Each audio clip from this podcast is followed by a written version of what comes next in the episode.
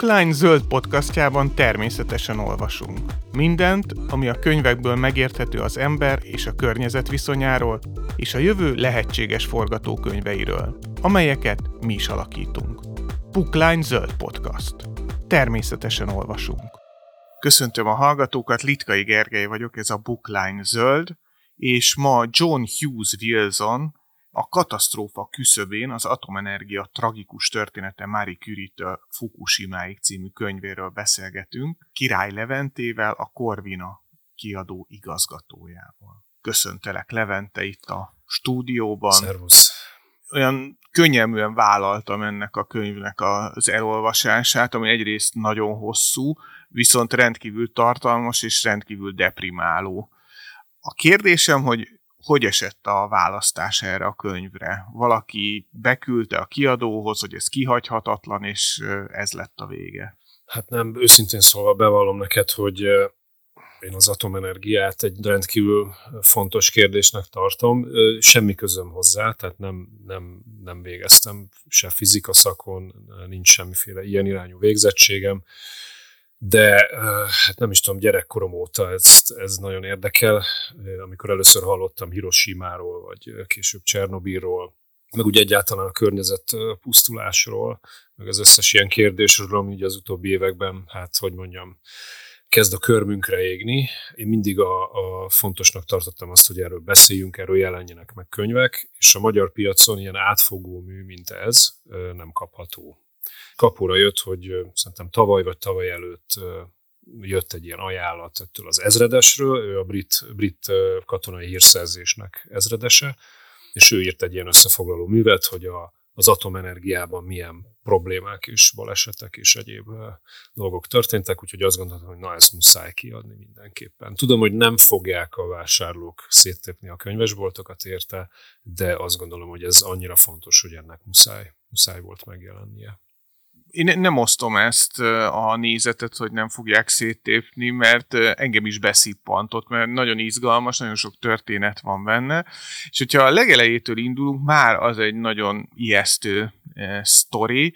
Anyukám mindig ezt mesélt, ő kémia tanár, tehát én is így a, a nukleáris energiával, meg a egyáltalán atomfizikával, meg ennek a mindenféle következményével, a történetével elég fiatalon megismerkedhettem, és nálunk mindig Marie Curie egy ikonikus alakja volt a radioaktivitás kutatásának, és ugye ő is volt az első áldozata tulajdonképpen ennek így van. A, nekem fizika tanár az anyukám, úgyhogy akkor ilyen, ilyen, lehet, hogy emiatt érdekel minket annyira ez a könyv. A, hát igen, ugye Küriék nem tudták, hogy mit csinálnak. Tehát ez a klasszikus eset, és ahogy ezt a könyvet elolvassuk, nekem vagy én legalábbis, ahogy elolvastam, az volt a benyomásom, hogy még mindig nem vagyunk vele tisztában, hogy mivel játszunk valójában. Tehát, hogy ugye a, a hadipar elképesztő gyorsan el tudta azt érni, hogy egy tömegpusztító fegyver legyen a, nukleáris, tehát tulajdonképpen az atommag hasadás felhasználásával legyen egy nagyon pusztító fegyverünk.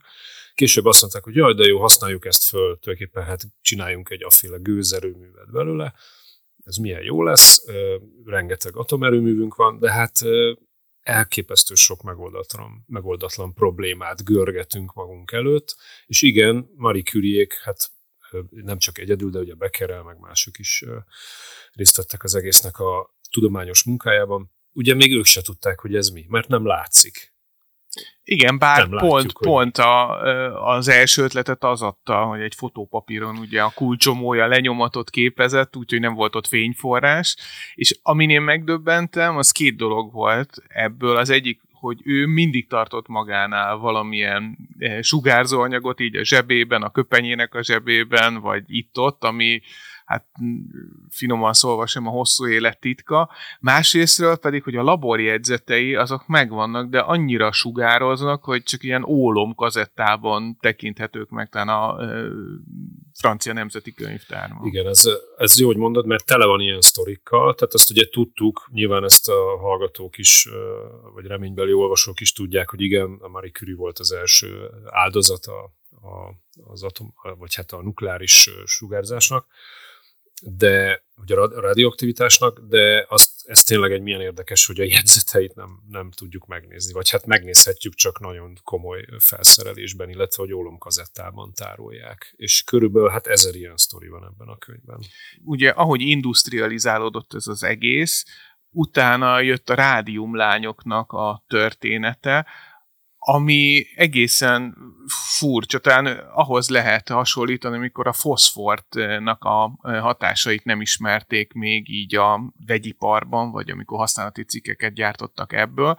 Ugye a foszfornál volt az úgynevezett foszfor álkapocs, mivel a foszfor az egy csontképzést tette tönkre, és ugye a rádium, amit viszont óramutatókra, vagy mindenre, ami világított, ugye a radioaktivitás miatt, vitték föl ezek a lányok ecsetekkel, és ugye amikor fölvitték ezeket a kis mintákat, vagy ez a fedőfestéket, akkor megnyalták, ugye, hogy minél pontosabban, vagy minél precízebben tudják ezt festeni, és ugye ez, ez egy nagyon a rádium az nagyon agresszív ilyen szempontból, ez a csontvelőt károsítja, és nagyon e, súlyos e, sugárbetegséget e, okoz, és ezzel ugye ők általában, e, mint leukémia e, szembesültek.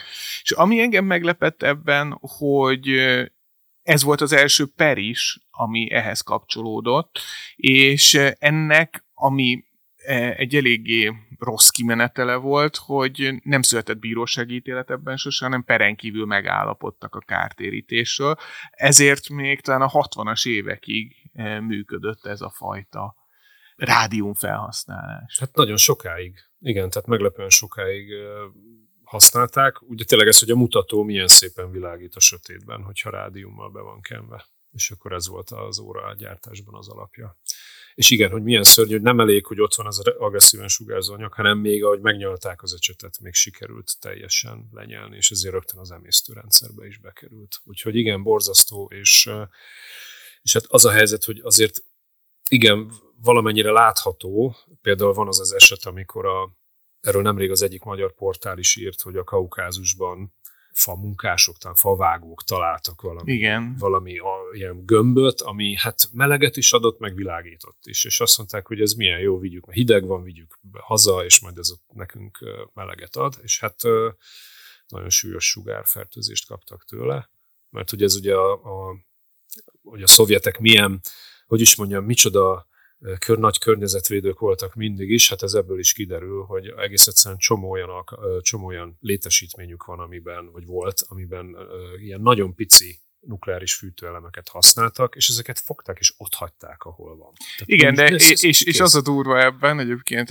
ez, azt hiszem ez Grúziában volt pont ez a történet, hogy ezt arra használták, hogy mindenféle ilyen hírközlési berendezésekhez egy ilyen akkumulátorként, gyakorlatilag, vagy energiaforrásként pontosabban, és ennek eredetileg volt egy ólomköpenye, ugye, ami megvédte a, az ezt üzemeltető személyzetet attól, hogy sugárfertőzést kapjanak, miközben ott rádióznak, mivel összeomlott a Szovjetunió, ők ezt az olmot, mint jól értékesítő fémet, ezt kinyerték belőle, és magát az izotópot, azt pedig e, ott hagyták.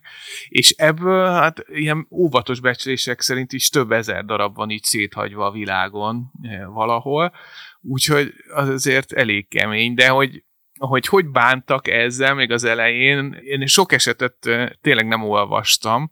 Nyilván vannak ezek a Fukushima, a Chernobyl, amikről talán mindenki hallott, vagy a Three Mile Island, de az elején amikor még hát tényleg labor körülmények között ismerkedtek a rádióaktivitása, van a démon mag, aminek ez lett a beceneve. Ennek az volt a lényege, hogy egy plutónium mag köré ilyen wolfram karbit téglákat raktak, egy Harry Dalian nevezetű fizikus, egy fiatal fizikus, úgy működtette, hogy amikor ezeket a téglákat körbe rakta, akkor mérték, hogy azzal, hogy ez gyakorlatilag visszatükrözi a kilépő neutronokat, ezzel be tudja indítani a láncreakciót ebben a magban, és így kézzel állítgatták nagyjából, vagy csavarhúzóval, hogy amikor már látszottak a mérési eredmények, akkor gyorsan széthúzták ezeket a Wolfram karbit téglákat. Na és volt, amikor egyedül dolgozott a laboratóriumban, tehát vagy a munkavédelmi szempontból is eléggé aggályos a Los Alamosban, és nem sikerült, hirtelen megugrott ez a sugárzás, és egy óriás, egy ilyen kékes villanás, egy robbanás volt, és pár napon belül meghalt, olyan mennyiségű sugárzás érte a szervezetét. De ami még durva volt, hogy ugyanezzel a maggal történt, egy Louis Lotin nevezetű fizikussal, ott úgy hívták, hogy a sárkány farkának csiklandozása, ami már nagyon izgalmas, aminek az volt a lényege, hogy egy ilyen berilliumból készült félgömböt tettek a, ugyane fölé a mag fölé, és akkor annak a félgömbnek a nyitogatásával, egy csavarhúzóval érték el azt, hogy itt is a kritikus szintű reakcióhoz szükséges neutronszám meglegyen.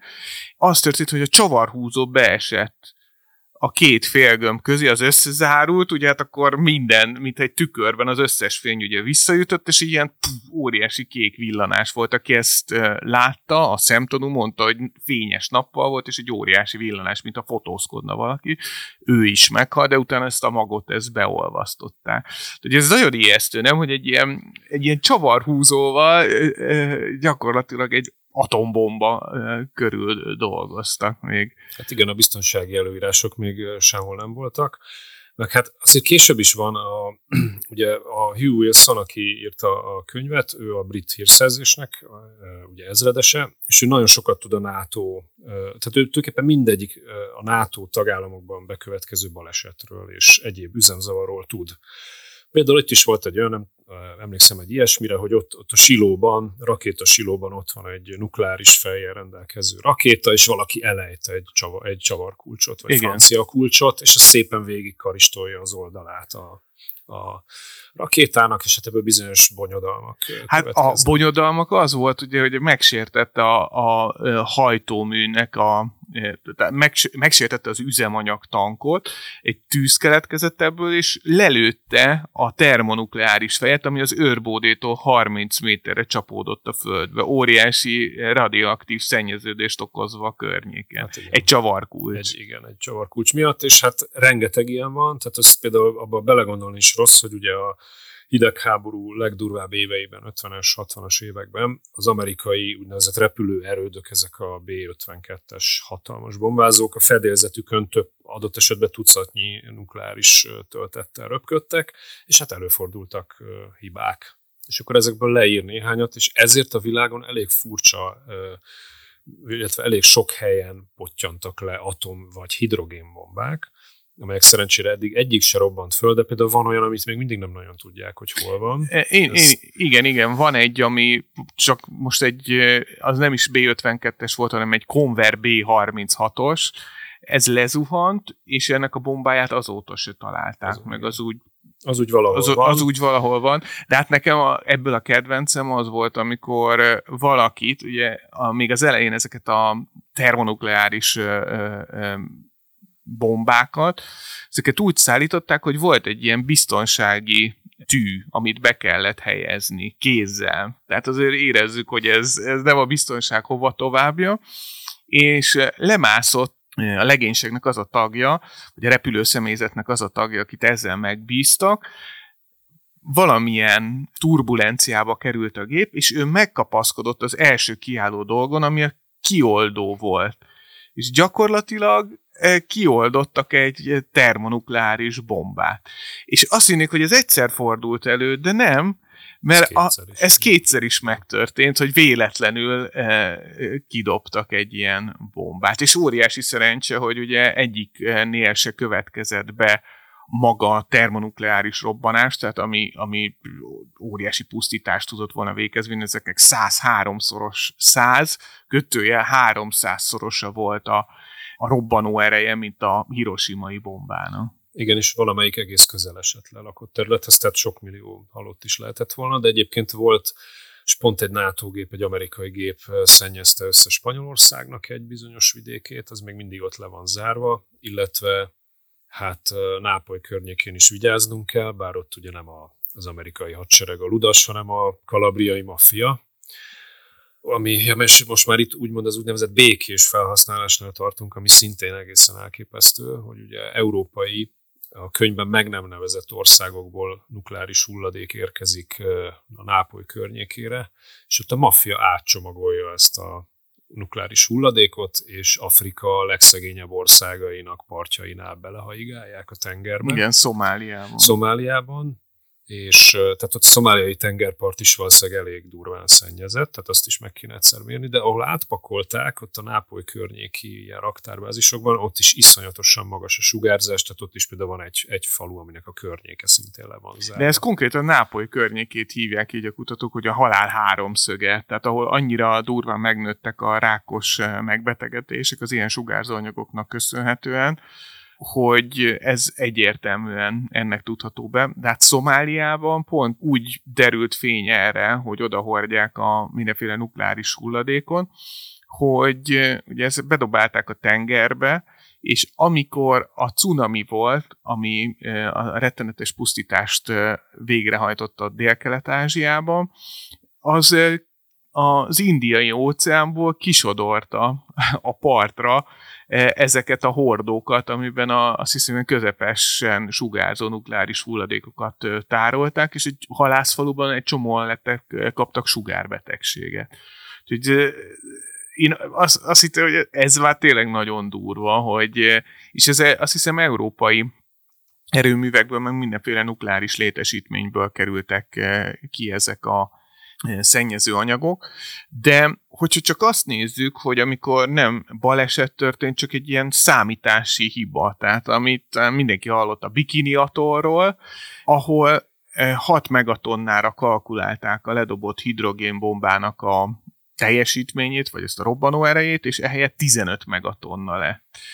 És nekem ez mindig is nagyon érdekes volt, ugye, hogy, vagy, vagy inkább szomorú, hogy ez volt az első a Hiroshima és Nagasaki után, amikor megint japánok lettek az áldozatai egy ilyen nukleáris robbanásnak. Ugye ott volt ez a Fukuriu Maru nevezetű halászhajó, ahol 23 halász szenvedett sugárfertőzést, amiatt, hogy túl közel kerültek ehhez a bombához, és amiről én nem is tudtam, de ez is nagyon jól utána jár a könyv, hogy az egész fogást, ami több tonnányi hal volt, mivel ők nem tudták, hogy mi történt velük, csak egy nagy villanást láttak, ez bekerült a tokiói halpiacra, és az egész élelmiszerláncba. Tehát több tonnányi sugárszennyezett halat sikerült így forgalomba hozni. Hát igen, és a japánok ezt eléggé nehezményezték, de úgy gondolj bele, hogy hogy úgy kalkulálnak, hogy 6 megatonna, vagy gigatonna, nem tudom, mi lesz az ereje, és hát 15 lett. Hát szóval igen, ez, hát 15 így, lett maradt? Hát, igen. igen. Tehát, hogy így, és de mi van, hogyha 50 lett volna? Tehát, hát a, csak a cárbombánál, amit, a cárbombánál ugyanez igen. volt, hát ami igen. az oroszoknak volt a legnagyobb ilyen robbantás, hogy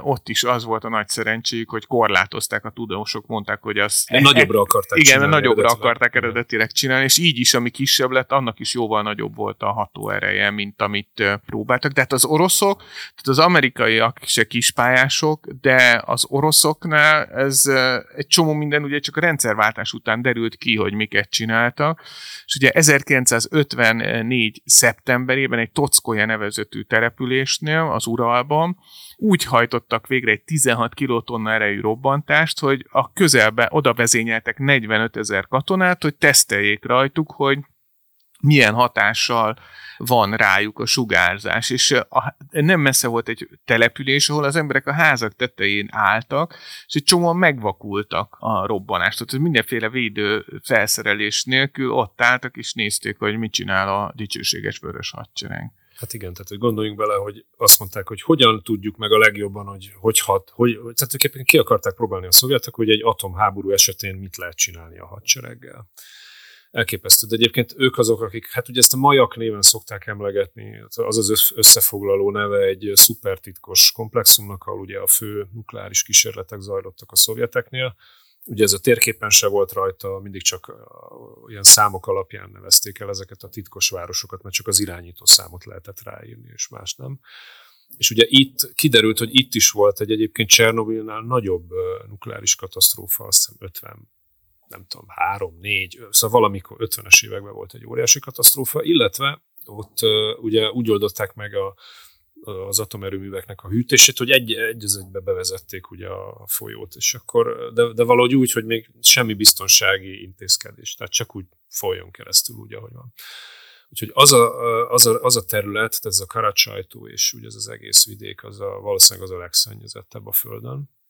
És ott már például for, előfordult olyan, ja igen, ott abban a tóba, abban mindig csak így beledobják a nukleáris hulladékot. Egyébként Paksról a kiégett fűtőelemeket nagyon sokáig oda vitték, tehát a magyar nukleáris hulladék is oda, oda került.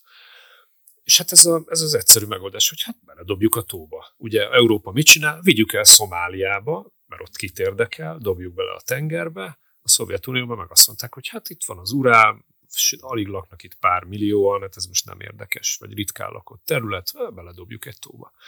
Csak ugye előfordul, hogy ez a tó egy kicsit kiszárad, és akkor a partján ott van az elképesztően sugárzó por, amit fölkap a szél, és elfújja sok ezer kilométerre, és ott hömpölyög az elképesztően sugárzó por.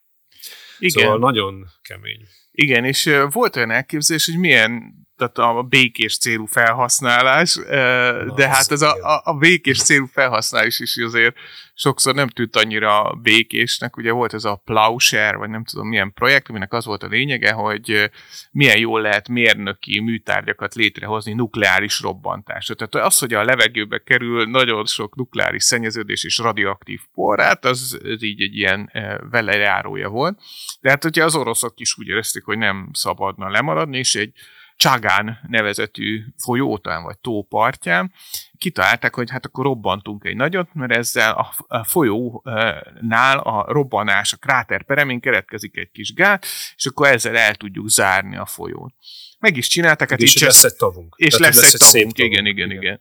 És nem csak az volt a probléma, hogy itt is elkalkulálták egy kicsit a dolgot, tehát itt is jóval nagyobb lett a robbanás, és szóvá tették a szomszédos országok, hogy mi ez a radioaktív porfelhő, ami irányukba repült hanem az is, hogy ők ezt bizonyítani akarták, hogy ez teljesen barátságos, ez egy, egy csodálatos a víz, és aki felügyelte, az a miniszter ezeket a nukleáris kísérleteket, ő úszott is ebben a tóba, sőt, belekortyolt, és utána 90 után kérdeztek tőle, egy, kérdezték tőle, hogy hát ezt mégis hogy csinált, és mondta, hogy sugárzott a víz, de akkor még ezt nem tudták, ezt senki nem mérte meg, és mondta, hogy fertelmes íze volt a víznek, és utána rögtön vodkát kért. Igen. Tehát, hogy azért ott is voltak, akik ilyeneket is túléltek, azt hiszem 88 évesen mondták neki, hogy menjen nyugdíjba de azért sokkal többen voltak, akik nem jártak ezzel ilyen jól.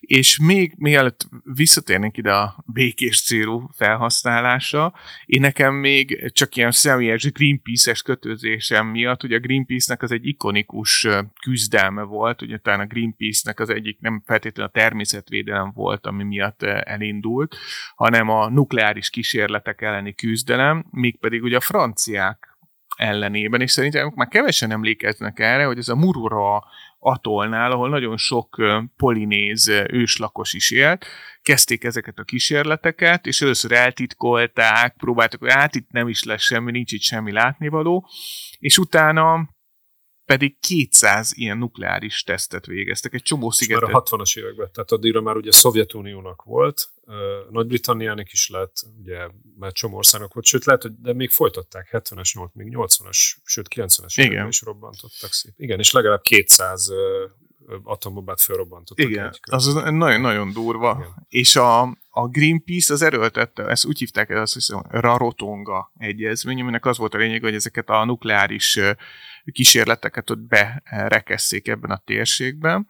És ugye volt a Rainbow Warrior, amiben most a Rainbow Warrior 2 van, a Greenpeace-nek a hajója, ami Aucklandben, Új-Zélandon a kikötőben várta, ugye, hogy oda hajózzon és tiltakozzon ezek ellen a kísérletek ellen. Egyébként az új-zélandiak is tiltakoztak, hogy két fregattal, azt hiszem oda mentek, hogy azt mondják, hogy hát itt nem lesz robbantás, itt a, nem messze a mi felségvizeink, ennek ellenére nyugodtan robbangattak a franciák, és évfélkor ott az Oaklandi kikötőben sörözgettek a Greenpeace eh, eh, aktivisták, amikor két robbanás rázta meg a Rainbow Warrior-t, és eh, az első áldozata a civil szempontból ennek a környezetvédelmi mozgalomnak ugye Fernando Pereira volt, aki a fotósa volt ennek az egész expedíciónak, és utána kiderült, hogy ez a francia titkos szolgálat hajtotta végre ezt a robbantást. Két, két embert el is fogtak, a többiek, akik ezért felelősek voltak, azóta is szabadlábon vannak. Pár Meg ember. elfogtak, azt is kiengedték. Igen, ők is talán másfél évet, igen. meg kiadták a franciáknak, hogy ott hajtsák végre a valami francia külterületen a büntetést. Tehát, hogy ez azért eléggé kemény. Hát igen, tehát hogy a, a, igen, a Greenpeace innen indult, és egyszerűen tényleg, hogy oldották meg, azt mondják, a franciák tiltakoznak, hú, elég, elég kemények, nagy a sajtóhírvel, és hát robbantsuk fel a hajójukat, hogy a vajon ki lehetett, nem? Tehát nehéz kitalálni, hogy kinek állt érdekébe felrobbantani, de ennek ennek bevállalták. Szóval ez a nukleáris katonai célú, tehát az atomfegyverek azért azt látjuk, hogy azért nagyon komoly problémákat okoznak, és hát itt van most Észak-Korea, hát arról, arról a könyv szinte, vagy hát azért ír egyébként, de hát az is rémisztő, hogy ott mi van. Akkor ugye Izrael, aki soha nem ismerte el, hogy van atomfegyvere, de hát elég régóta van. És, és ami még külön pikáns a dologban, ugye, hogy ők Dél-Afrikával közösen fejlesztették ezt még a nem túl szép, régi szép időkben, ezt a fegyvert. Igen, igen, igen. Igen, igen ugye a Dél-Afrikának is majdnem lett, de aztán az, az utolsó pillanatban nem, bár ki tudja, ugye, és akkor, hát hogy ez, hogy azt, azt én például nem tudtam, hogy a Kennedy annyira összeveszett a, a, ja, a Ben hogy ez valami elképesztő, tehát hogy, hogy nagyon-nagyon komoly feszültség lett. Hát vagy például az is egy elképesztő, hogy a, a úgy, úgy, úgy emlékszem, hogy összeszámolta a szerző, hogy kb. 8-szor sodródtunk a, a nukleáris megsemmisülés. Tehát, hogy ma 8-szor volt úgy, hogy már csak egy gomnyomás hiányzott a, az atomháború, totális atomháború kirobbanásához, és akkor ezeket is szépen sorra veszi, hogy ezek milyen esetek voltak. Hát az is döbbenetes. Tehát, hogy például a, a kubai rakétaválságnál ott volt egy, teng, egy szovjet tenger alatt járó, ahol a, ugye ahhoz, hogy elindíthassák a nukleáris csapást, az a, az a három legmagasabb beosztású, tehát a kapitány, a helyettes, meg az első tisztnek, mind a háromnak kell a beleegyezése, és már a kapitány, meg talán a helyettese azt mondták, hogy most már lőjük ki Floridára. Nem, a, a kapitány, meg a politikai tiszt igen, mondták igen. ezt, és akkor volt a másik, aki a, a flottilának is a vezetője volt, aki az, igen, azon a hajón volt, és akkor ő mondta, hogy, hogy át, ne már. Ne, ne, igen. ezt így nem kéne. Hát, hát igen, de közben leírja, egyébként itt, itt a, a, a Hugh Wilson leírja azt, hogy amúgy a legénység mit élt át ezen, ebben a atomtengeralattjáróban, és ugye az volt, hogy már oxigén nem, nem tudtak feljönni. De, de hogy igen, de az a lényeg ennek, tehát hogy mit, mit éltek át, de azért élték át, mert ez nem atomtenger alattjáró volt, hanem ugye ez egy olyan vadásztenger alattjáró volt, ami atomtöltetű torpadókat szállított, de dízelüzemű volt. volt.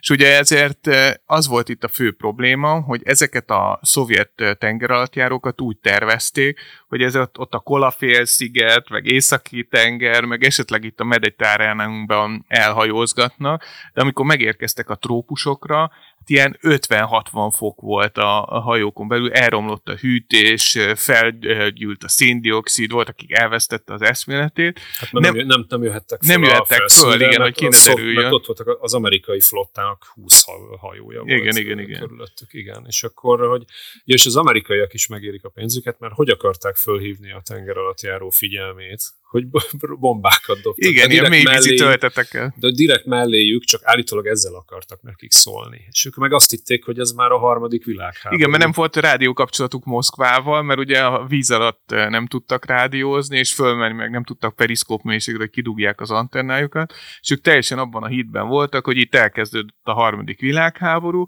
és ugye, hogyha kilövik ezt a atomtorpedót, amivel hát fél amerikai flottát, aki ott volt, vagy ami ott volt, meg tudták volna volna semmisíteni, akkor tuti, hogy kitör, kitör a harmadik világháború.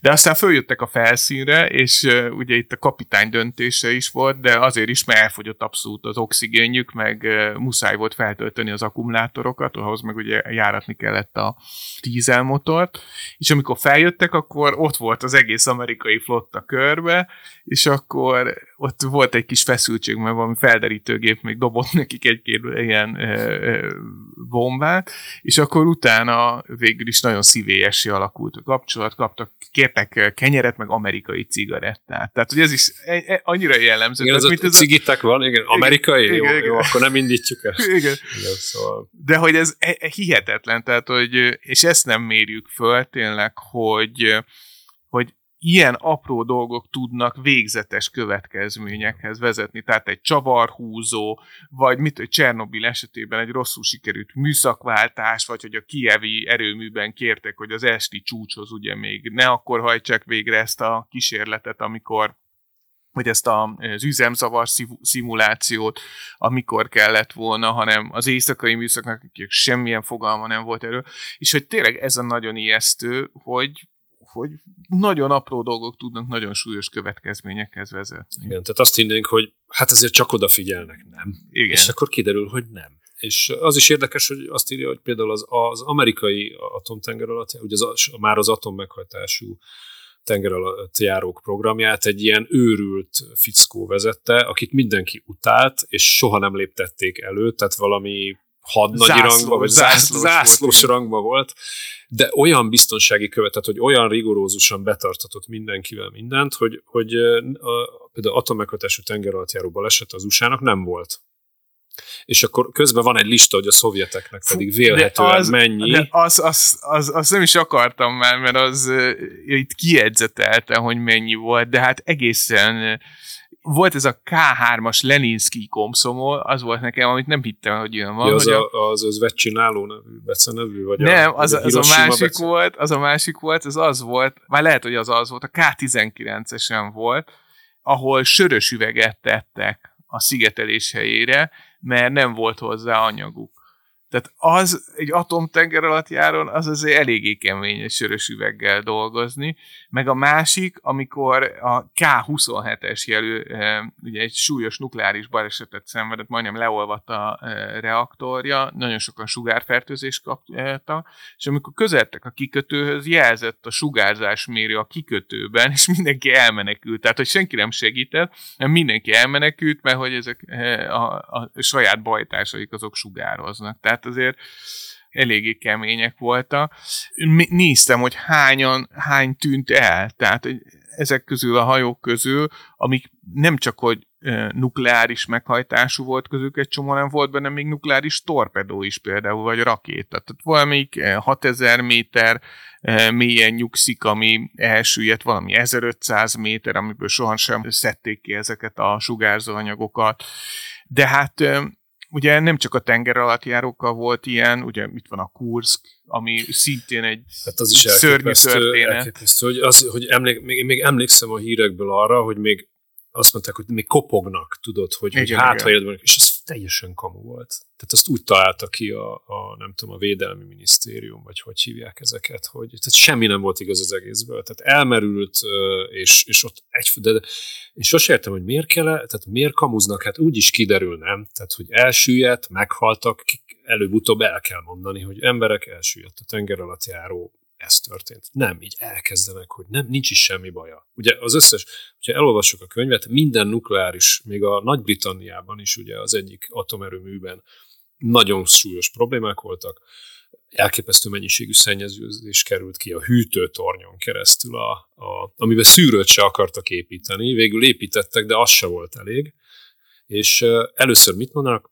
Minden a legnagyobb rendben van, de közben már lángol az egész. És akkor azt mondják, hogy jó, hát van egy kis probléma, de megoldottuk, és semmi probléma. Á, nem, nem, nem kell félni, nem kell tartani tőle. Majd utána jön az, hogy na mindenki fusson, erre lát, és ki, akkor gyorsan a környéket megtisztítjuk. És Csernobilnél is ez volt, de ez volt ennél a brit esetnél, Amerikában is. Hát most is volt Amerikában egy nemrég, egy pont pár napja egy, egy atomerőműben egy baleset, ott is rögtön azt mondták, hogy nincs semmi probléma. Na hát ilyenkor az ember már iszonyú pánikban van, van hogy igen. na akkor, vagy ugye Magyarországon is volt a 2000-es évek elején Pakson egy viszonylag nagyobb, egyébként jóval nagyobb probléma, mint amit bevallottak, és, és akkor már nem tudja az ember, hogy tényleg csak valami kis dolog történt, vagy fussunk, amerre látunk.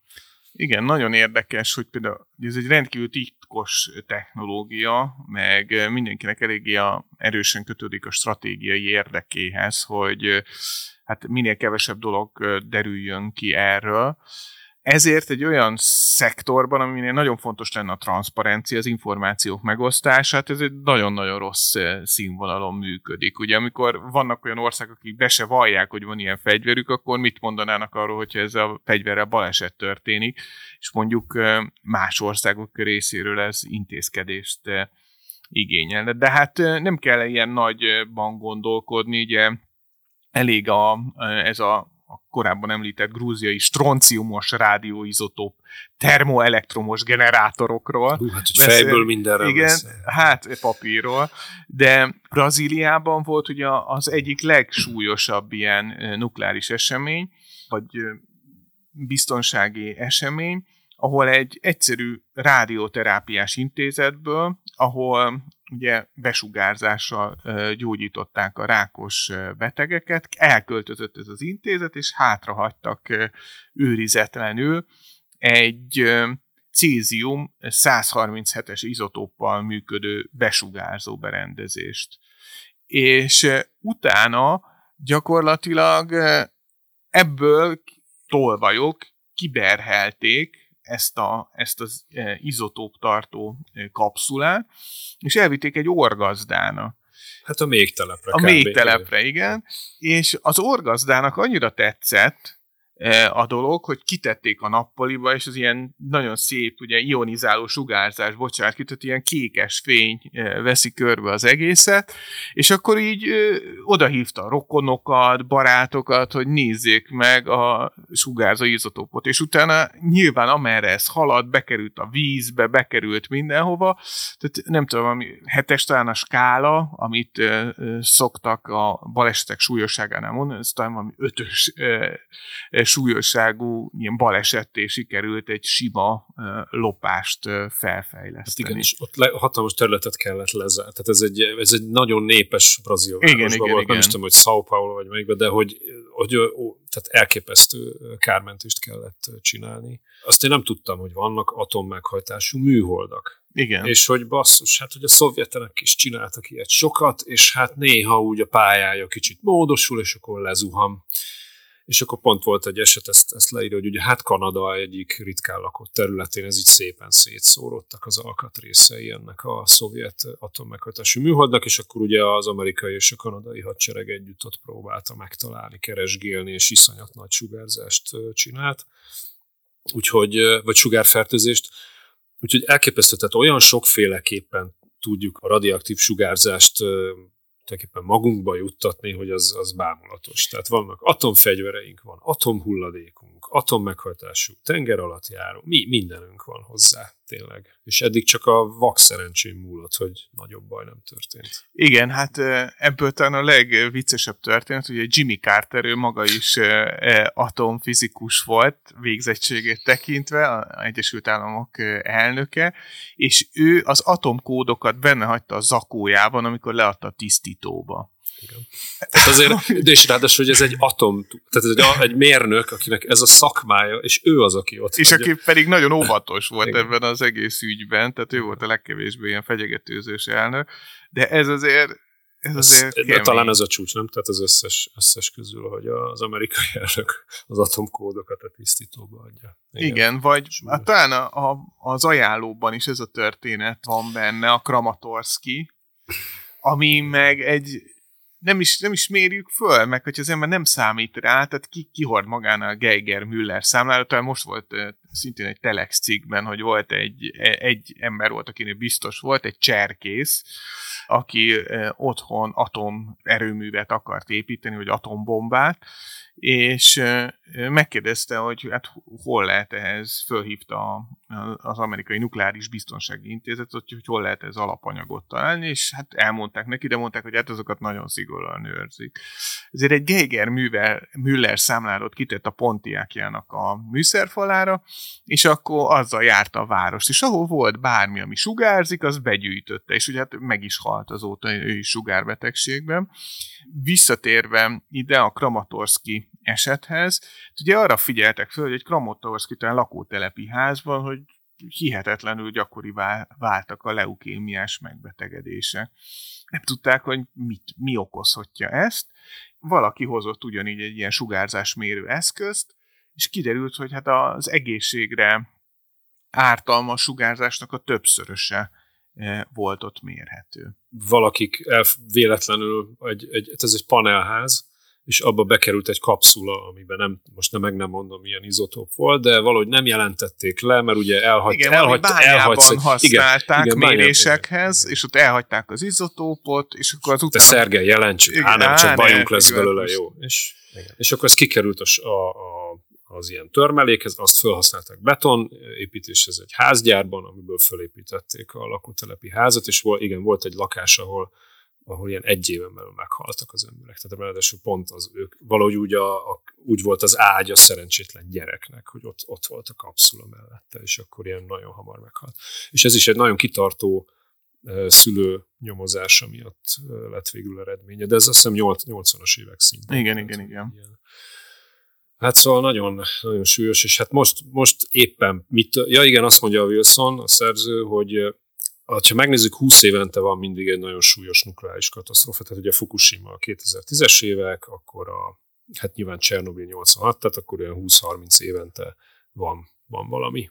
Úgyhogy, úgyhogy nem állunk jól, mert már Fukushima óta eltelt egy, nem is tudom mennyi, 10 év, úgyhogy... És, és igen, ezt, ezt nagyon sokan kalkulálgatják, és az jön ki általában, tehát hogy ez a nukleáris pusztulás, hogyha csak nincsen teljes leszerelés, meg nem próbáljuk ezt visszaszorítani, az nagyon nagy a valószínűsége, és nem a direkt miatt, aminek azért most is eléggé ijesztő, hogy mindenki ezzel fenyegetőzik, hogy akkor megnyomom a gombot, és azért egy ilyen gombnyomásnak egy robbanófej esetében is óriási kockázata van, és nem csak lokális, hanem több ezer kilométer, vagy több tízezer, vagy százezer négyzetkilométeres területen is hihetetlen károkat tud okozni. De azt mondják, hogy a baleseteknek, tehát az, hogy itt lehet látni, hogy egy csavarkulcstól milyen balesetek lettek, hogy azoknak a kockázata pedig gigantikus, hiszen ennyi idő alatt is mennyi baleset adott, adódott e, abszolút banális dolgokból, és még csak a mondjuk a 40-es évek vége óta van ilyen fegyverünk. Tehát statisztikailag nagyon nagy a valószínűség, hogy akár egy balesetből is végzetes dolgok alakulhatnak. Hát abszolút. És egyébként ugye jó, hogy mondtad a Greenpeace-t, ugye nekik nagyon sok akciójuk volt régen. Egyébként milyen érdekes, hogy a Greenpeace-re mondják, hogy ökoterroristák, hát az ő hajójukat robbantották fel. Igen. Ez elképesztő. És hogy ugye az mindig bekerültek a hírekbe, amikor német vasútvonalakhoz leköt, tehát a, a sínre elkötözték magukat, vagy eltorlaszolták, ahol ugye nukleáris hulladékot szállítottak az atomerőművekből, hogy van egy aprócska probléma, amit, mert például szokták mondani komoly emberek, hogy hát mit sírtok az atomerőművek miatt, hát akkor az, az egy tiszta energia. Azt mondják, hogy tiszta energia, abban a szempontból igen, hogy nem, hát ugye széndiokszid nem kerül a levegőbe. Hát maximum, amíg nincs. felépül. Hát igen, az már egy másik dolog, hogy ahogy meg felépül, meg azt, meg azt sose uránt, számítják igen. bele, tehát azokat a költségeket, amikkel val, amiben valóban kerül egy atomerőmű, azt soha nem számítják. Paks 2 most azt hiszem 4000 milliárd forint körül van. Hát a, az, a tervezett nyugodtan, egy, nyugodtan még egy nullát szerintem hozzá lehet hát, írni. Úgy, úgy a... szokott lenni egyébként, hogy a, e, a Green Greenpeace csinált pont erről egy kutatást, hogy általában az atomerőműveknél, tehát amik mostanában épültek, háromszoros az idő túllépés, tehát a határidő túllépés, és majdnem ugyanannyi a költség túllépés is. Ez, ez így standarden, tehát ez teljesen mindegy, hogy hol a magyar, igen. még a magyar felárakat hozzá, akkor, a, akkor már is hatszoros, hatszoros lesz az ára. Hát igen, szóval hogy azt mondják, hogy építsünk atomerőművet, mert akkor legalább a globális felmelegedés problémáját megoldjuk. Hát igen, csak van egy kis probléma, hogy senki nem tudja, hogy mit kell csinálni a nukleáris hulladékkal, mert hogy nem lehet vele csinálni semmit. Ugye azt szokták mondani, hogy majd fúrunk jó mélyre, több kilométer mélyre, egy fantasztikus gránit alapba, majd ott mit csinálunk. Egy tárolót oda berakjuk, és megoldottuk a problémát. Hát nem. Ugye a németeknél történt ez, hogy egy elhagyott bányába levitték a nukleáris hulladékot, lerakták, majd pár év múlva az egészet elöntötte a víz, és az bekerült a talajvízbe. A, a, a most már nagyon súlyosan sugárzó talajvíz szépen elkezdett ott terjedni. Tehát, hogy nem tudsz vele mit csinálni. És, és, ugye... és ez olyan hulladék, ami célzottan keletkezik, célzottan lerakjuk. Tehát mondjuk ugye Csernobilnál az valami 235 milliárd, vagy ilyen, ilyen nagyságrendű dollár volt csak ennek az egész helyzetnek a, a mostani eljuttatása, tehát az nem az, hogy a rendezése, de az a terület, ugye, ahova kikerültek a robbanásból adódó mindenféle izotópok, van olyan, aminek 3000 év még ugye amíg újra egyáltalán vissza lehet menni arra a területre. Azért így az emberiség történetét, hogyha nézzük, az azért eléggé hosszú idő. Én e- erre szoktam mondani, hogy hát milyen nyelven írjuk majd rá azt, hogy vigyázott sugárzó hulladék. Hát pontosan ez is, ugye az az, az, az acél szarkofág, amit most a Csernobili blokk köré emeltek, az nem akarom, két, három, négy, öt, tehát pár száz évre oldja csak meg a problémát, utána újat kell a helyére rakni, mert nyilvánvalóan korodálódik, tehát hogy, hogy történik. Vagy, vagy ez csak az optimista szám, számítás, mert lehet, hogy hamarabb. Tehát, hogy magyarul az emberiségnek mindig olyan technológiai szinten kell állnia ezen túl, hogy egyrészt tudjon erről a problémáról, legyen az a nyelv, amin ezt el tudod mondani, plusz el tudod magyarázni a gyerekek, ez meleg, meg szép fénye van, csak iszonyatosan veszélyes, mert meg fogtuk tőle halni, és ezeket mind el kell zárni úgy, hogy ne érintkezzünk vele. Hát ez, ez most akkor így lesz ezen túl, még ugye vannak olyan izotopok, amik 200 ezer év alatt bomlanak el körülbelül. Hát, Tehát egy ilyen... Igen, van sokféle, de, de igazán az az ijesztő, és hogy talán ezzel le is zárhatjuk ezt a rendkívül pozitív hangvételű beszélgetést, hogy mindig ez, erről van szó, a, és ezért nem értek sok mindenben egyet, akik ezt hangoztatják, mint környezetvédők, vagy bárki, hogy de hát majd a természet helyreállítja magát, majd a bolygó helyreállítja magát. De most kevesen gondolnak be, hogyha mi, mint emberiség, a saját hülyeségünk miatt eltűnünk, hogy ezeket az atomerőműveket, hogyha nem üzemelteti senki, akkor ezek hihetetlen durva károkat tudnak okozni. Tehát ezeket, ezek nem olyanok, hogyha nincs ott senki, akkor feltétlenül leáll. Tehát arról nem is beszél, hogy hány olyan ilyen nukleáris erőmű van, vagy nukleáris létesítmény, ahol nem feltétlenül energiát termelnek, hanem mondjuk plutóniumot gyártanak. Tehát azokat sem erre alakították ki ténylegesen. Tehát, hogy akkor egy óriási másodlagos környezetszennyezést is még mint egy ilyen kis hírfelirat el tudunk helyezni itt a bolygón. Úgyhogy hát érdemes ezeket átgondolni, és mindenkinek nagyon ajánljuk olvasásra, ezért, aki magától még nem gondolta át, ezt a rendkívül tényszerű, szórakoztató, olvasmányos és nagyon komoly kutatással előkészített könyvet. Ennek a címe a Katasztrófa küszöbén, az atomenergia tragikus története Mári Curie-től Fukushimáig. Úgyhogy nagyon szépen köszönöm a beszélgetést, és mindenkinek jó olvasást kívánok.